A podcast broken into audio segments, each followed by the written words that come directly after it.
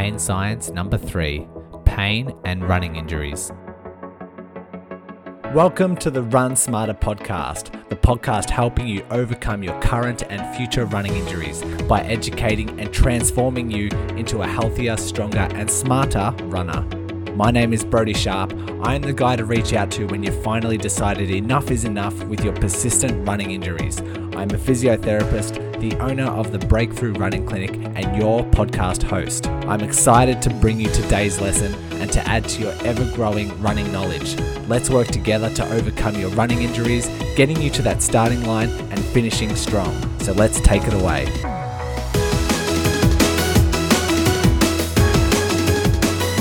Welcome back. Today we're going to talk a little bit more about running. Yay. I think it's been a bit different the last two episodes, not really delving into some running examples, but I've made the decision to lay down some of this groundwork. The pain science isn't always going to be running related, but hopefully you can reflect on your own running experiences with the lessons that you've learnt the past two episodes. And now we're just going to dive into some really nice examples. Before we do so, let's recap. I have a few dot points of the lessons we've learned the last two episodes so that we can get into the right frame of mind before delving into the episode. So, what can we recap on? All pain that is experienced is a normal response to what your brain thinks is a threat. Pain from inflammation promotes healing and is a short term process. What is left is the nervous system and the brain producing pain. The amount of pain doesn't necessarily reflect tissue damage and can be influenced by context, beliefs, memory, emotional processes, and chronic hypersensitivity that the brain has established from past experiences. This can become persistent, and thoughts, beliefs become more involved and start contributing to the problem. So that's a recap. And let's start off with when you are injured, when you have an injury, what beliefs do you have about that injury? Or what language are other athletes, coaches, health professionals using when talking about your injury? Because this can all relate to the urgency that the brain creates. I had a runner come into my clinic the other day and she was kind of laughing about it but she had a knee issue. And as soon as she was talking to the runners in her running club, all she needed to say was, I have knee pain. And they would always come back at her, Oh, it's this. Oh, it's this. I had that pain. It's this. They have no professional background, but it's within human nature to try and help someone out and say, Okay, I've had knee pain. This has helped me in the past. This is what you need to do. I had a similar client talk about parenting. They just became a new dad, and he was saying that as soon as you have a new baby, everyone wants to put in their two cents about parenting. Everyone can parent different. Everyone has their own individual theory on how you should raise your kid, and it's just funny as soon as someone mentions that they're a, a new dad or a new parent, and they say, "Oh, this is how you need to raise your your child." People just want to help out. It's a it's a natural instinct, but can sometimes be detrimental if you have a very minor injury and you go to your running club and you say, Oh, I've had this, and someone tries to help out and say, Oh, I had that pain. It was the worst. I had it for six months, couldn't get it better. Um, I eventually got it better because I did X. The brain can naturally think, Oh, maybe this is worse than I thought. And that creates a belief. As we know, belief and context amplify pain and can manifest a deeper threat, a more of a severe threat, and can have a direct relation with the amount of healing times and your overall recovery process. So, what beliefs have you established about your injury? What language are your coaches and athletes and other health professionals using when it comes to your injury? Because all of this has a direct influence. I thought I'd list some beliefs that I have seen when I'm assessing and treating runners that I thought I might include. So here it goes. See if uh, you've heard any of these. I get plantar fasciitis because my I have collapsing feet. I have flat feet and I'm always destined to have plantar fasciitis. The other one I can think of is while I'm running or while I'm exercising, my glutes don't fire. And therefore, I get a lot of, or they say, oh, my glutes aren't firing on the right side. And that's causing right sided foot pain, knee pain, hip pain, back pain. Another one I commonly hear is, oh, just quickly chiming in here to let you scholars know I have just updated my five day injury prevention challenge. This is one email per day for five days, learning new concepts and diving into the science on how you can reduce your risk of injury. The sign up link is in the show notes, so fill in your details and I'll be waiting for you in email number one tomorrow. My hips are out and I need to realign, readjust my hips in order to feel better. Another common one, I have one leg longer than the other, and that is contributing to my running injuries. All of these are extremely disempowering. And as we know, there are threatening, like all these statements are very threatening to the brain, and your brain is concerned about your survival. If you continuously feed your brain with these thoughts and the fear of certain activities, the fear of injury, this can all produce more pain from the brain, but also the fact that it is so disempowering. You can't change if one foot's longer than the other, if you have collapsing feet. It's something you can't control and puts you at a, a victimized mental state. And if you just play the victim, it's very hard to get control of some running injuries and in control of your rehab. Because when it comes down to the science, it doesn't matter if it doesn't matter the shape of your foot or your ankle when it comes to plantar fasciitis or running related injuries.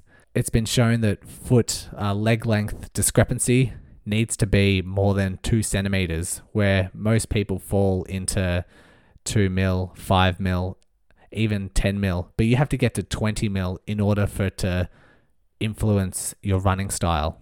I've never seen a runner who genuinely has hips that are out or need to be realigned. I don't even know what that means, and I'm a physio. So make sure you're not disempowering yourself with these beliefs and the narrative that you give your injuries or the reason that you give your injuries. So, in my experience, I'm guilty of returning from an injury. I think we can all relate to this. If I've had, say, two weeks of a certain injury and then getting back into running, I'm constantly thinking about that injury before I run, during my run and after my run. Even just if I had a calf injury a couple of weeks ago, when I would get back to running, I'd start conservatively, but every step I'm like, okay, is my calf pain there? Is my calf pain there? Is my calf pain there? What is the brain meant to tell itself? It's hyper aware of that area. It knows that you're super protective of that area, and it's going to send signals that help reflect that. It's only trying to help, but if you're not helping your brain itself, then it can delay the recovery process. On the other hand, when I do see a client who had a month of, say, hip pain, and then I see them six months down the track, and I say, Oh, how's your hip pain going? And they're like, Oh, haven't really thought about it. Actually, I can't even remember which side it was on. Was it on the right side or the left side?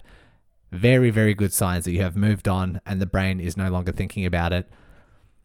As opposed to if I say, Oh, how's your hip pain been going? Oh, yeah, I still worry about it. I'm still worried about sleeping on that side. Um, it's no pain right now, but I just make sure that I take things really cautiously. I'm just hyper aware of how I move, how I twist, how I cross my legs, and what side I'm sleeping on. It goes to show that they haven't exactly moved on. The brain is still a bit worried about that area not great signs when it comes to pain science and full recovery.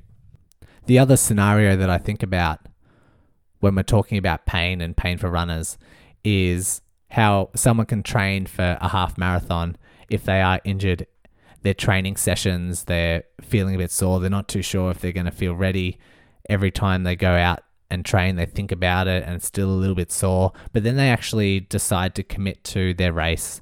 And during the actual race, they're totally fine. They're totally fine during the race. They're totally fine afterwards. They feel great. How many times did that actually happen? And that's because you're no longer thinking about it. Within the race, you've got the atmosphere, you've got the music, you've got other people. You're feeling great. Everyone loves race day. Well, I know I do. You're in a better, positive, emotional state. And that all reflects the brain. And under, understandably, why at the end of the race, you're not feeling any pain. You don't feel any pain during. And then usually people go back to their normal running routine, and sometimes that pain can come back. So, next time you have a new running injury, or if a previous injury starts to resurface, really think about the questions that you tell yourself. or the statements that you give yourself and see if those questions and statements are actually working against you or working for you. I came up with a couple of examples of some statements that you might say that aren't working for you. So if you say, oh my God, another injury, maybe my hips are out again. Will this be another six months of me dealing with this injury like I had last time? Will I have to miss out on my upcoming race? Will I have to pay another fortune for GPs, MRIs, physio visits? My running buddies are going to think I'm really weak or faking it, making it all up. Have a think. Do you, do those sort of thoughts creep in when you are injured? Definitely not serving you. Here's a bit of a positive reflection that can work for you. So if we have the same example, someone can say to themselves, "Okay, let's think back. Was there anything I did differently in my training that has produced this injury or resurface this old injury? If so, let's take some proactive steps over the next few days and in the future make sure that that build up or that mistake that I made in my training doesn't happen again. There's no trauma. I didn't fall over or knock or twist anything or pop anything. There wasn't any huge danger in my training that I did. There should be no real threat and no significant damage. I'm still strong, I'm still healthy, and the body will do its thing to recover. So it's just these statements, the mindset that you put yourself in. Even if you don't truly believe it, if you even if you tell yourself these, you can start to slowly believe it and the brain will settle itself down and reflect the amount of pain and the recovery accordingly. If things somehow do become persistent, there's a cool there's a nice uh, few tips that is illustrated in the explain pain book which I'll go through now. So it says here think of the following guidelines that may help with your pain. Make sure that any injury or disease which requires urgent medical attention is dealt with. All ongoing pain states require medical examination. Make sure that any prescribed help makes sense to you and to your understanding of the problem. Ask the therapist is there any scientific studies supporting what is proposed? And it's just making sure that you fully understand it, fully comprehend it, and that can help settle down the brain because if you're confused, if you walk out of the consultation totally puzzled of what's going on, that can manifest some urgency in the brain. The third tip was have all your questions answered satisfactorily. Make sure you fully understand all the questions that have been answered that you've asked. Number four, avoid uh, total dependence on any practitioner. You must take control. So, any passive treatments, make sure it's followed up with some really empowering, active goals for you to take away so that you can keep in control. If someone, if a health practitioner is only doing hands on therapy and you are solely relying on their hands on therapy, it's very disempowering. The last tip is to always have goals that are understood by both you and the clinician. These could be physical, social, and work orientated goals, which allow some quantifiable way of measuring your progress. So, there are some nice tips if you are feeling overwhelmed or feeling disempowered. Just follow those steps. Remember that you are the owner of your pain, no more than anyone else. In the end, it's you who has the most power to manage and get rid of it yourself. I hope this episode and this season has left you better informed and feeling in control. If you understand the science behind the pain state, it can help your future injuries, your recovery, and just the ho- the overall experience that you give it. We always say that knowledge is power, but knowledge can also be a great liberator. So hopefully this whole season has done that for you. If you do so have any questions, I do try and relate this to the everyday runner and not get too scientific. But if you do have any questions, I am available in the Facebook group. You can reach out. I am available on Instagram. You can type at brody.sharp. I'll be more than happy to answer anything that you do have to make sense of what's going on. Season three is done and dusted. I hope you've enjoyed. Take care. Enjoy your running. Bye for now. Thanks for listening to another episode of the Running Smarter podcast. I hope you can see the impact this content will have on your future running. If you want to continue expanding your knowledge, please subscribe to the podcast and keep listening. If you want to learn quicker, jump into the Facebook group titled Become a Smarter Runner. If you want tailored education and physio rehab, you can personally work with me at breakthroughrunning.physio. Thank you so much once again. And remember, knowledge is power.